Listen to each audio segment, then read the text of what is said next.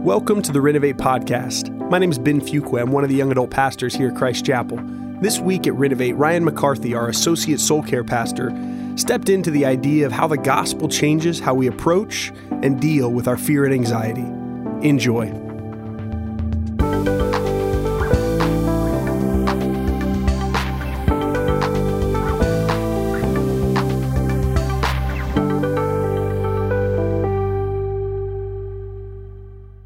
Good to be here.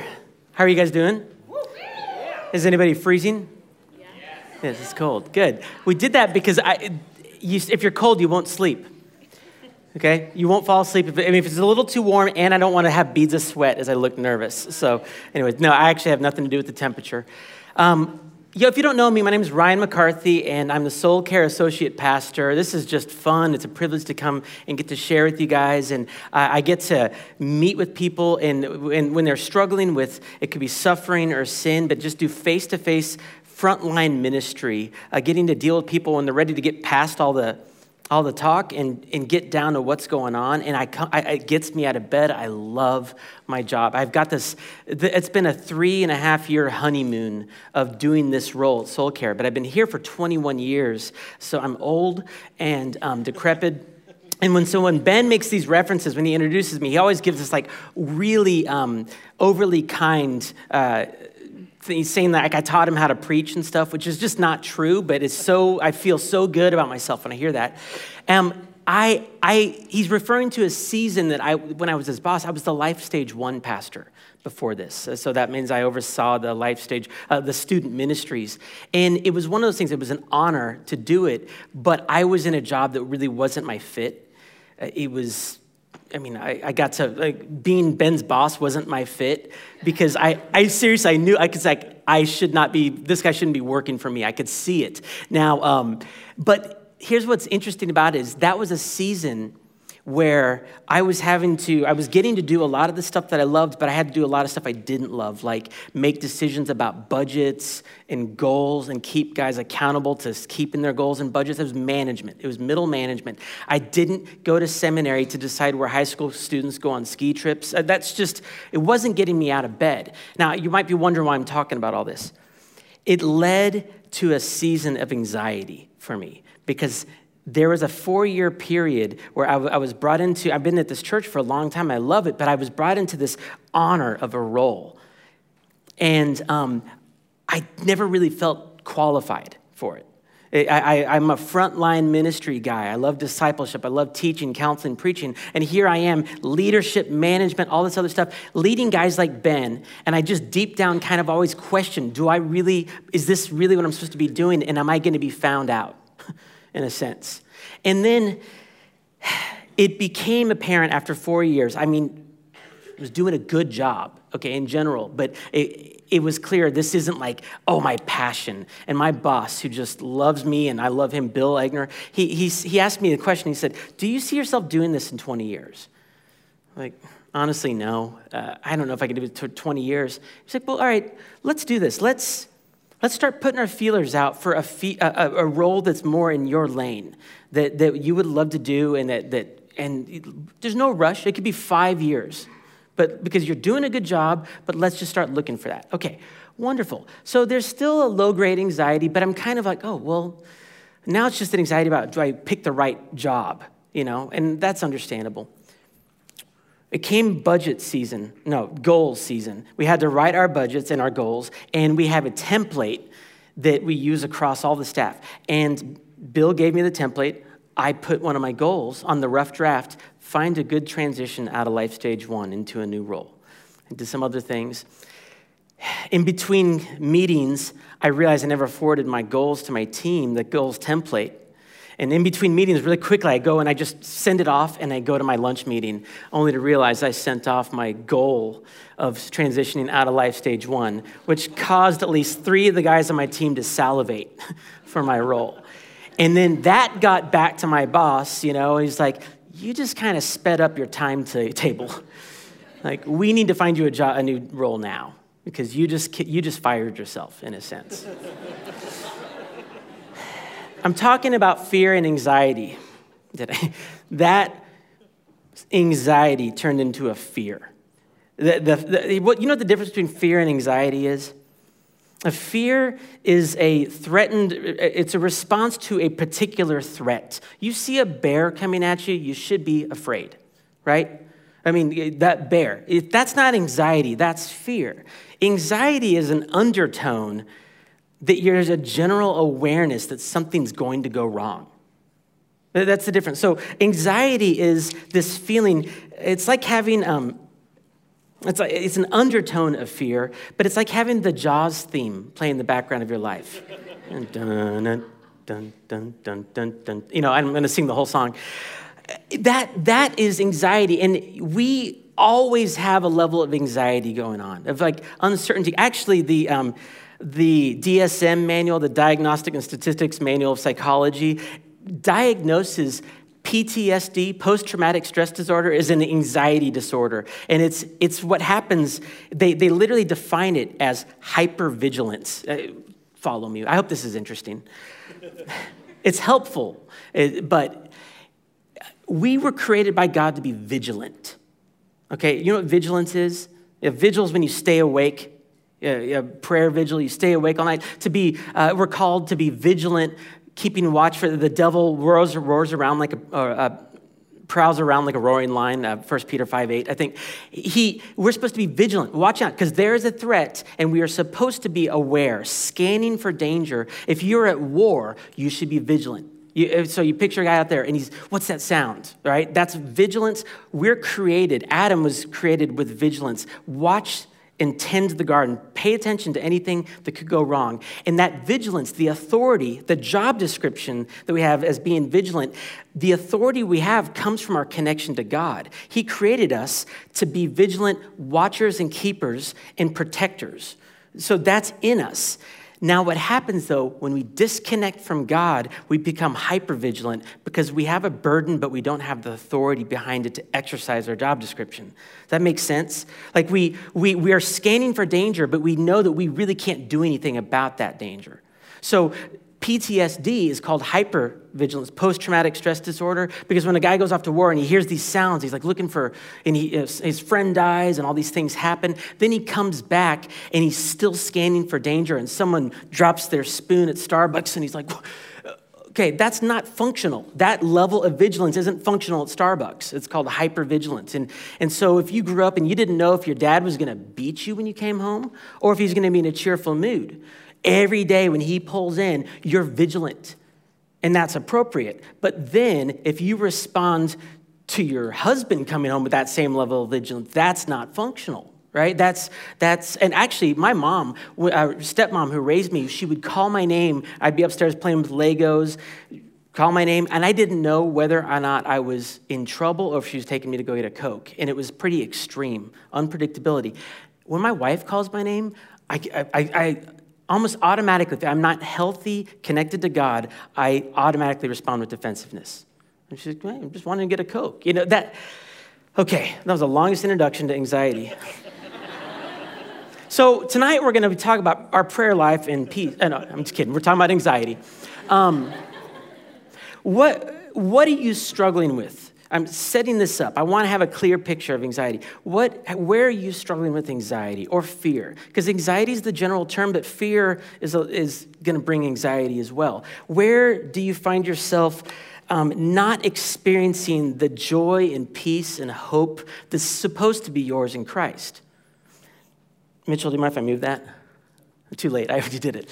Um, we're supposed to experience uh, Romans 15, 13. May the God of hope fill you with all joy and peace in believing, so that by the power of the Holy Spirit you may abound in hope. That's supposed to be what our life is like hope, joy, peace in believing, abounding in hope. If that's not describing you, there's probably a level of anxiety going on. Where is that? And what would God say to you?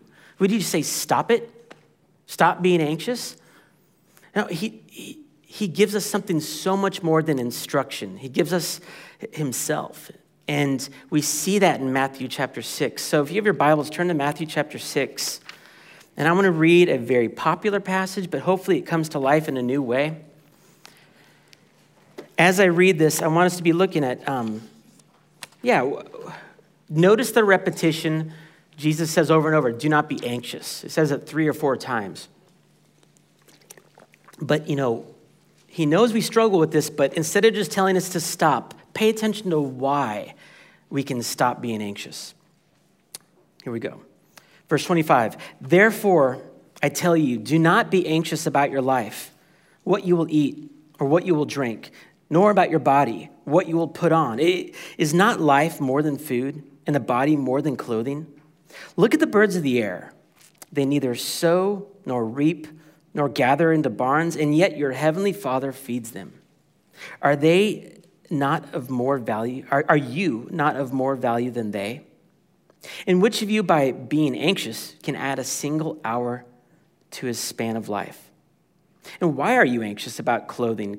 Consider, consider the lilies of the field, how they grow. They neither toil nor spin. And yet I tell you, even Solomon in all his glory was not arrayed like one of these. But if God so clothes the grass of the field, which today is alive and tomorrow is thrown into the oven, will he not much more clothe you, O you of little faith? Therefore, do not be anxious about, uh, do not be anxious, saying, What shall we eat? Or what shall we drink? Or what shall we wear? For the Gentiles seek after these, all these things, and your heavenly Father knows that you need them all. But seek first the kingdom of God and his righteousness and all these things will be added to you. Therefore, do not be anxious about tomorrow, for tomorrow will be anxious for itself. Sufficient for the day is its own trouble. I want to highlight three steps that Jesus gives us how to deal with anxiety. So just dive in.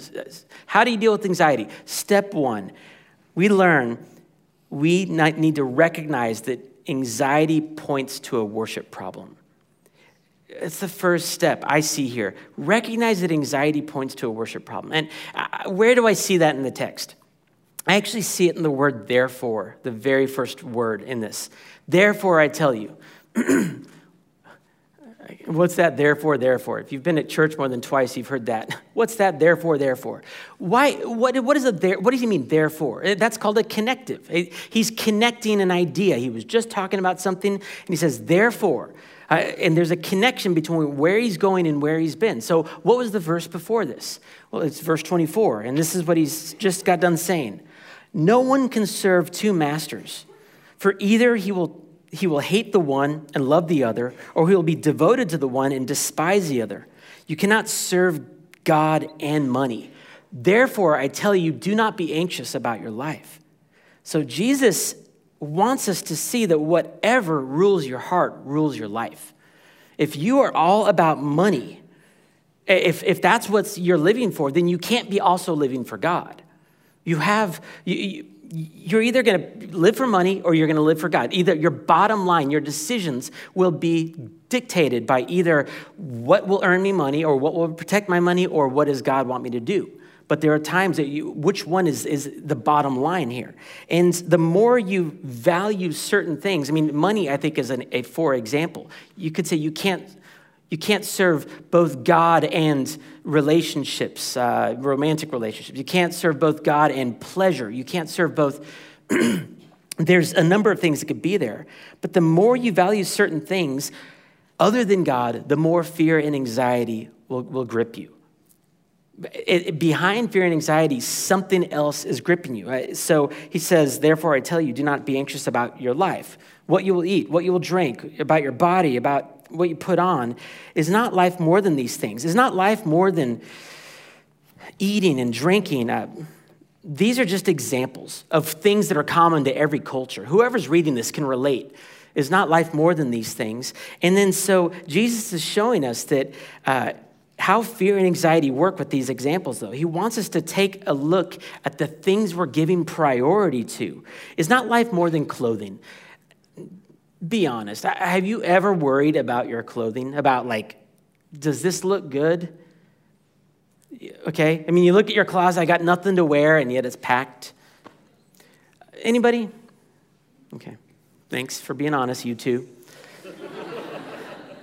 I mean, this is the way I kind of think anxiety works, and I'm, I'm exaggerating potentially, but just go with me. Uh, I've got nothing to wear. I'm going to look stupid tonight. I'm going to look ugly. I will have no social life, and I'll be single with cats.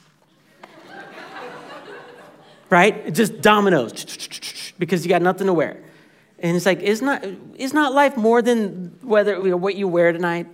Um, if I don't ace this test, I can't get the grade I need. I won't have the GPA that I need to get accepted into that program. My brother will be more successful than me, and I'll end up selling drugs.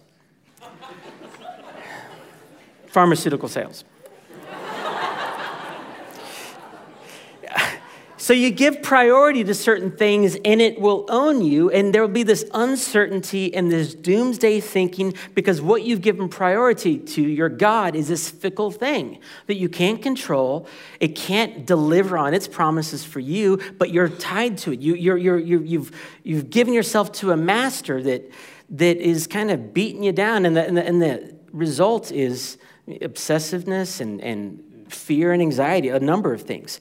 And I wish I could tell you this stuff goes away with age, but not by, not by my age. It's still there. My, my life is in these grades, and this relationship, recognition from this person, it will lead to anxiety. But if Jesus is your top priority, if he's who you're worshiping, you're going to experience something other than anxiety. You're going to experience the fear of the Lord, which we can we'll talk about, but it is it's going to lead to a joy, a hope, a peace, a stability, a humility.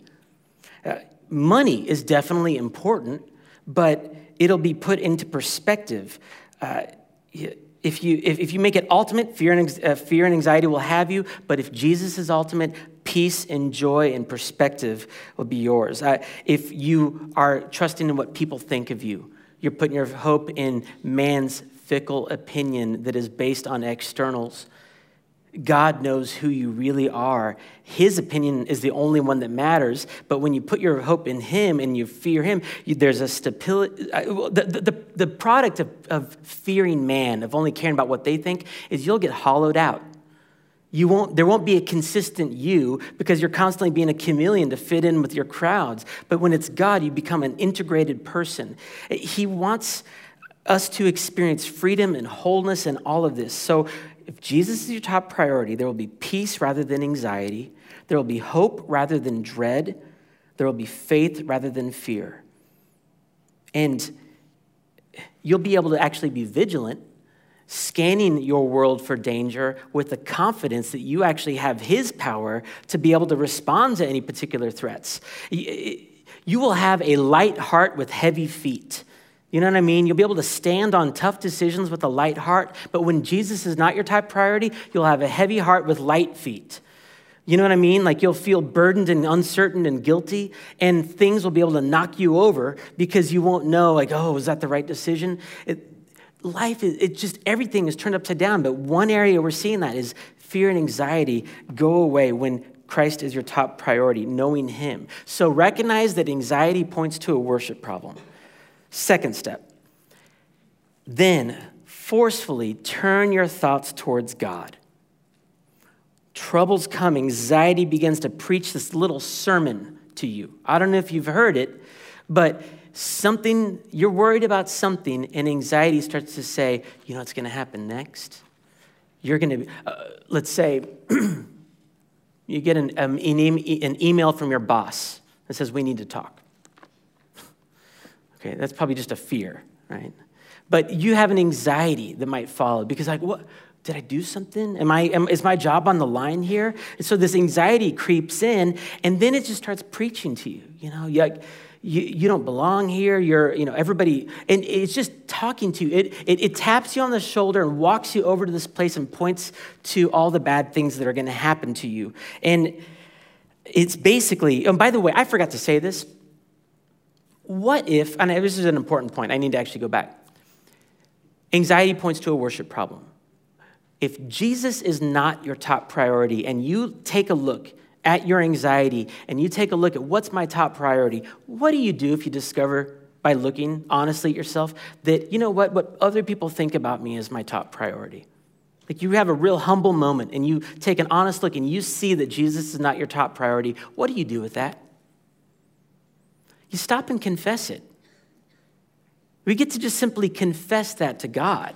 He knows it. He already knows it. He's already paid for it. He loves you. So he's not point this is not being pointed out to say, look at you, you idolatrous sinner. No, it's he wants us to see this, so we stop and you confess it. And then you take that and you forcefully turn your thoughts to God. And in this, you have a choice. When anxiety comes, you can either listen to anxiety, you can either trust your anxiety, or you can trust God. That's, that's the choice. You turn your thoughts to God because anxiety is forcing you to make a decision. Either you're going to trust its little message preaching to you, or you can start forcefully turning your ear, the ears of your heart, if you will, to what God has already said to you. And so I love this because Jesus, he says, trust God in a sense. Don't be anxious, trust God. And he gives us really interesting reasons why. He gives us two arguments. Here's the first argument he gives us the birds of the air argument. He says, Look at the birds of the air. They neither sow nor reap nor gather into barns, and yet your heavenly Father feeds them. Are they not more, are, there, are they not of more value? Excuse me, I read it wrong the first time too. Are you not of more value than they? And which of you, by being anxious, can add a single uh, hour to a span of life? True confessions here. I'm 46 now, I guess, 45. I don't know. I'm 45. I don't even know my age but when they say you turn 40, you can't see stuff up close. And it's like happening right now. I'm like, I can't read this. and I'm anxious. so, here's his argument. He says, Look at the birds of the air. The word in the King James is consider. Consider the birds. Think about birds. I like that translation better. Think about birds for a minute. So, if you're a bird watcher, you're not off the hook, right? That's a dad joke. oh, sorry. Consider birds. Think about birds. Let's say. So let's think about birds. God feeds and provides for birds even though they don't have 401ks. Right? He takes care of them. They don't have plans. They don't, they don't think ahead. They just do their thing. God takes care of them. And I'm sorry if this is an offensive statement, but they're not as important to God as you are that's just that's just Genesis, you know, two and three. All right, two. They're not. sorry. They are. You are closer to God's heart, and He cares for the birds. He, he providentially provides for them. He has all the power and sovereignty, and he's in charge, he's in total control. And, and then he uses that to love on birds. He, and yet, and yet I think I can control my own life. Anxiety leads me to believe that I can handle my life on my own. And, and I need to be rescued from that way of thinking because God's saying, wait a second, your father who takes care of birds actually loves you, and he's saying he's going to take care of you. So God, Jesus is saying, he's not saying, stop being anxious, stupid. No, he's saying, stop being anxious because you are in good hands. Another way to say this, your father who loves and cares for you will provide for you. That's the sim- simple argument. It's freeing to realize that I'm not in control, God is. My security doesn't come from me, it comes from Him. So that's the first argument. It's the birds of the air argument. Your Father who loves and cares for you will provide for you. Okay? Second argument is the lilies of the field argument. Here it is. And why are you anxious about clothing? I'll do this. And why are you anxious about clothing? Consider the lilies of the field, how they grow. They neither toil nor spin. Yet I tell you, even Solomon in all his glory was not arrayed like one of these. But if God so clothes the grass of the field, which today is alive and tomorrow is thrown into the oven, will he not much more clothe you, O you of little faith? Uh, do you see what people are wanting here in this, in this example? He clothes insignificant lilies with, with glory. How much more will he clothe you? What is this about staying warm in cold weather? I don't think so, because who's he comparing this to? He, compa- he, he says these lilies are clothed with glory compared to who? Solomon. Do you know who Solomon is? I've made this joke before. He's the Dos Equis man of the Old Testament. All right? He is wise. He's everything a man wants to be, which is, glo- they're all pictures of glory. Because right, what is glory? You know, like, bask in my glory. Like, just in the privilege to be around me, I'm glorious. Everything that comes out of my mouth is wise. Well, okay, who's wiser than Solomon who wrote the book of Proverbs and Ecclesiastes? And everything he said was like, whoa, you just sit and bask in that idea for all day. Uh, that, that came out of Solomon. What a glorious thing. He, uh, he had women, a couple of them. it, Dos Equis, man, only had two. Solomon had 600 plus 300 girlfriends. 600 wives, 300 girlfriends. Okay, so he beat the, beats, we should make a chart, right? Dos Equis man, Solomon. Um, guys take pride in their yards, right? I mean, like how manicured is my yard and look at like my landscape. He built forests throwing a good party. If you read First Kings, you look every night what was brought in for the parties. And I mean, it puts everything to shame. Rich, I mean, everything a man could want, Solomon embodied. He is all glorious. Okay, God clothes these lilies, insignificant lilies, with more glory than Solomon. Let's be honest, you probably don't believe that's even true.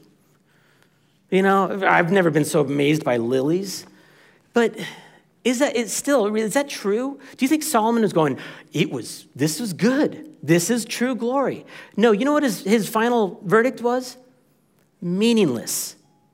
Meaningless. Vanity. It's this is this was nothing. And if you ever see behind the music VH1, eh, you'll see the point. Glory and crash. Glory, crash. That's my age, okay? Um, so, all of these things, God says, You want glory? I'll give you glory. Focus on me and my glory, and I'll give you glory. It, let, I'm gonna be really transparent. I don't, I, I, I find myself getting anxious before talks because I want glory. I, I don't as much worry about looking stupid anymore. I've kind of accepted that. I worry about missing opportunities for more glory. That's embarrassing to admit but I'll get anxious. And by the way, after that life stage one, like forwarding the email thing and, and firing myself season, that whole season led to another year in my dream job of feeling this latent insecurity and anxiety that maybe I was going to reveal myself again and, and be out. It just it left a hangover of anxiety, if you will. And during that time, I actually did this study and put it together and found that even as I was preparing this, I felt haunted by anxiety and I didn't realize why. It was because I needed to prove that it wasn't a mistake to hire me over at Soul Care and I was going to do it by being glorious in my talks. And I'm, so I'm using these opportunities to try to bring glory. And I find myself nervous and distracted and unable to concentrate on the talk that I'm writing about anxiety because I'm thinking about my glory.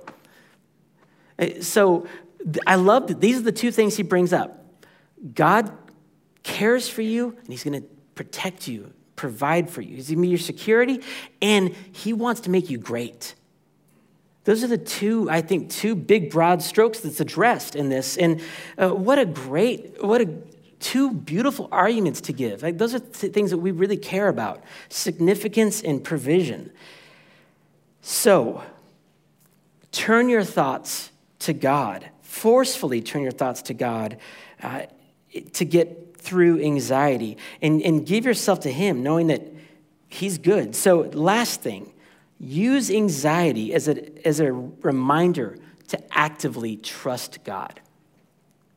Think of anxiety as a little alarm clock on your, on your I mean, a dashboard warning light saying, hey, something's wrong in your heart. You're worshiping the wrong thing. Now you go and you, you pop the hood and you deal with what's wrong in your heart and you turn your, your, thoughts to God, but the goal is to trust Him, to worship Him, to, to believe He's good in this. And because what anxiety is, is it's it's trying to be in control without the ability to actually be in control, disconnected ourselves from God. And the thing I've never said is our reasons for being anxious, they may be perfectly valid. We might have really good reasons to fear. We might have great reasons to be anxious, but we have better reasons to trust. We have better reasons to trust God, even if the thing is really a true threat. And, and, and here's, I'm going to explain why. By explaining it this way, there are three ways to actually turn to God and to trust Him. Three ways to trust God in anxiety. Here's how you do it one, tell yourself the truth. Verses 31. Therefore, do not be anxious about any, uh, uh, do not be anxious, saying, What shall we eat? What shall we drink? Or what shall we wear? For the Gentiles seek after all these things. Your heavenly Father knows that you need them all. As God's children, we're supposed to look different in the way we handle these things and the way uh, we get anxious about it. But essentially, he's saying either you can worry about all this stuff or you can, you can trust me. And how do you do it?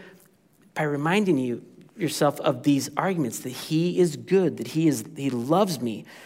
If you just scan the Sermon on the Mount, here's a couple evidences that he's good. Matthew 6, 8. Your father knows what you need before you ask him.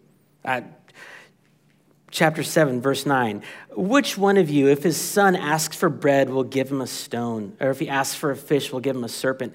If then you who are evil know how to give good gifts to your children, how much more will your Father who is in heaven give good gifts to those who ask him?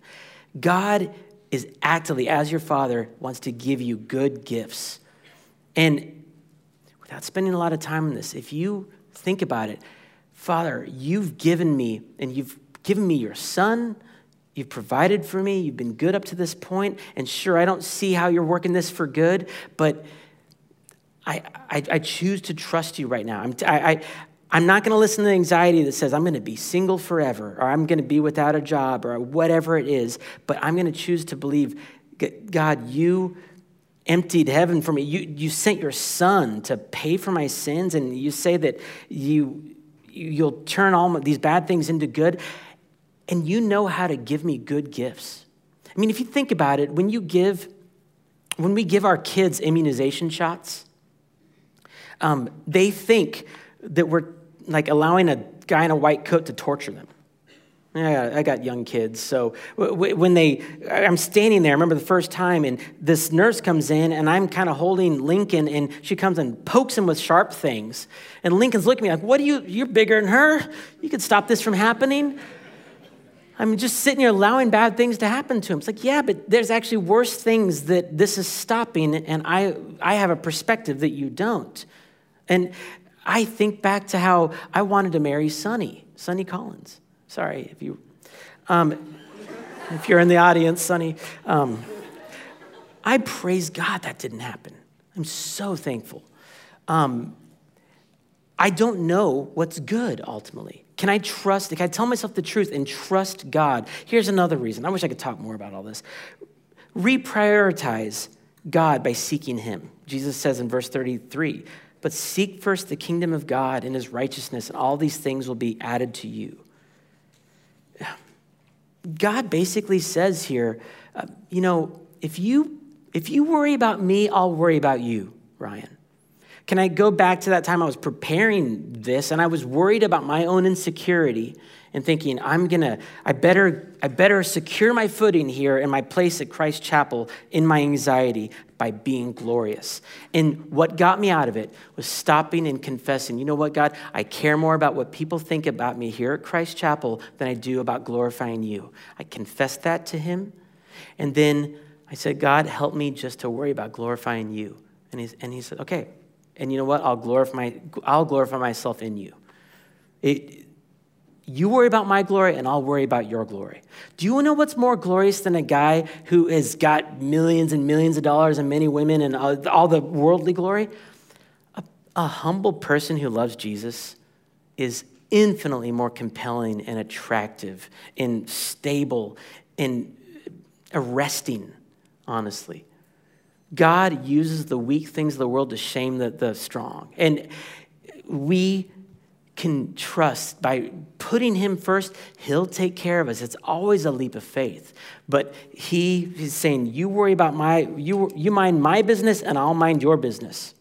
So if there's something that's preventing you from prioritizing God in your life, whether like you're not in community, get in community. If you got some sort of like a sin struggle that's hampering you, like Hebrews 12, uh, 1 and 2 says like cast off whatever is hindering you uh, so you can run after Jesus. If you're struggling with a, a, sin, I mean, soul care groups, this is our bread and butter. We love it. We got a lust group starting that tomorrow.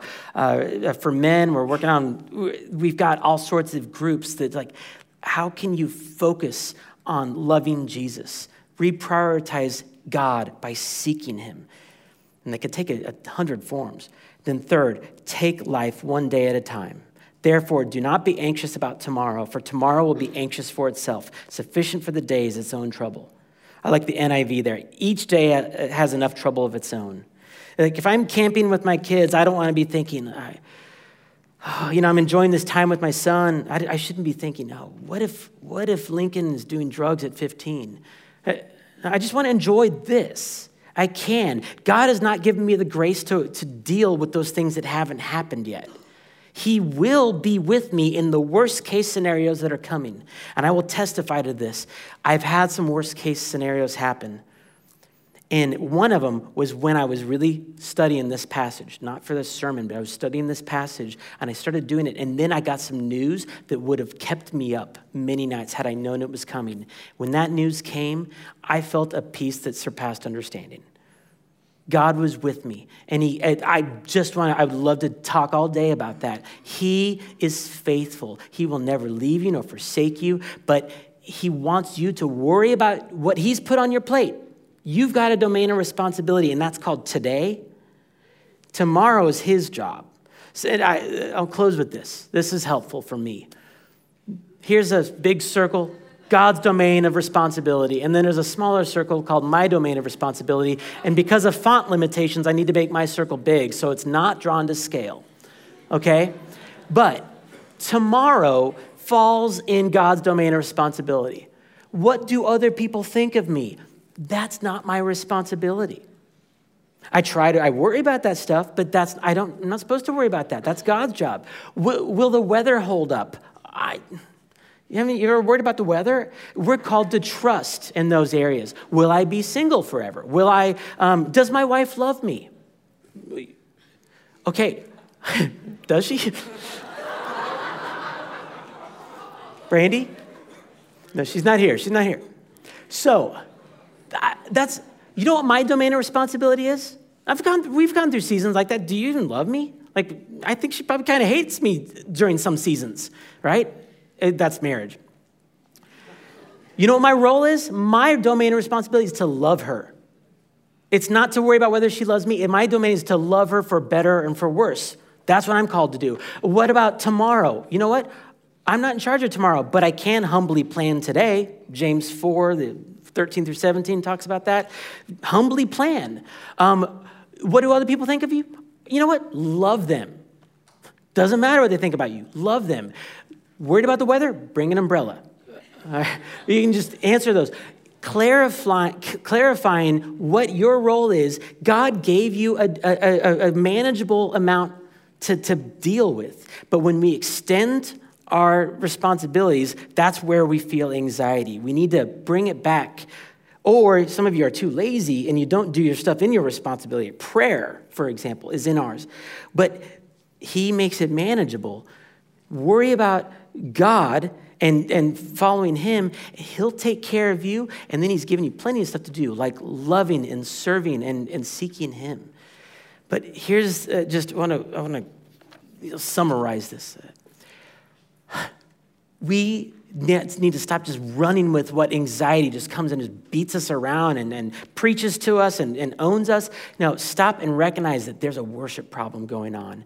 And we have a good God we can actively turn our thoughts to. You don't know where to go? Go to Matthew 6 or anywhere else. I mean, God is revealing himself in every page, and then use anxiety as a reminder to actively trust God. And why can we trust him? Close with this God is the jury's not out about how God feels about you. He's shown you how he feels by, about you by sending his son to pay the penalty for your sin. You don't have to wonder, do you love me? Are you going to be good to me? You, you, his feelings for you are not dictated by who you are right now or where you are. It's settled. You're a sinner. But Jesus died for me, paid the penalty for my sins to show me how much God loves me, and that uh, Romans 8:32, uh, He who did not spare His own Son but gave Him up for us all, how will He not also with Him graciously give us all things? He's given the most expensive gift He can give anybody, and now everything else is chump change for God. I'm giving you, I've given you it all. Now let me give you the rest. And He is good, He's trustworthy. Let me pray. Father, um, I thank you that you don't just give us instructions, you don't just tell us uh, how to be or what to do, but instead you, um, you point us to yourself. You point us not to your character far away, but you actually point us to who you are, and we see it in Jesus, who came crossed heaven and earth to show how much you love us, you care for us, that you provide for us, that you don't treat us as our sins deserve. We have so much to bask in.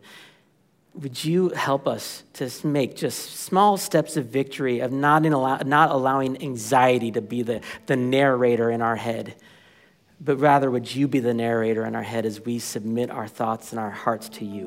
We love you. We pray to you in Jesus' name. Amen.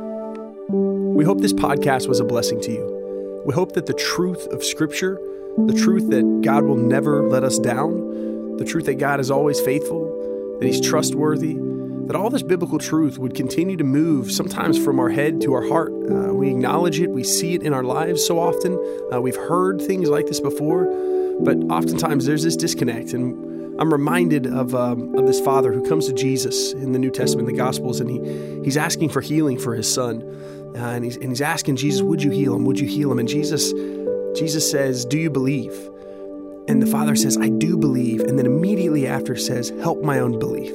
And I think so often as we approach hard truth like this, that, and do we really believe this? Uh, we, we do. We believe that God's enough. We believe that God is more powerful, that, that our fear for the Lord, our trust in the Lord is bigger than the fear and anxiety that circles around us. We, so often we know that, and we say, We believe God but would you help our unbelief? Our hope and our prayer for you guys is that this belief and faith would continue to deepen in your lives. If there's any way we can walk with you in that process of, of what that looks like for that, that hope and that faith to deepen in your life, we would love to do that. Uh, look us up online, renovatefw.org. We'd love to connect with you. God bless.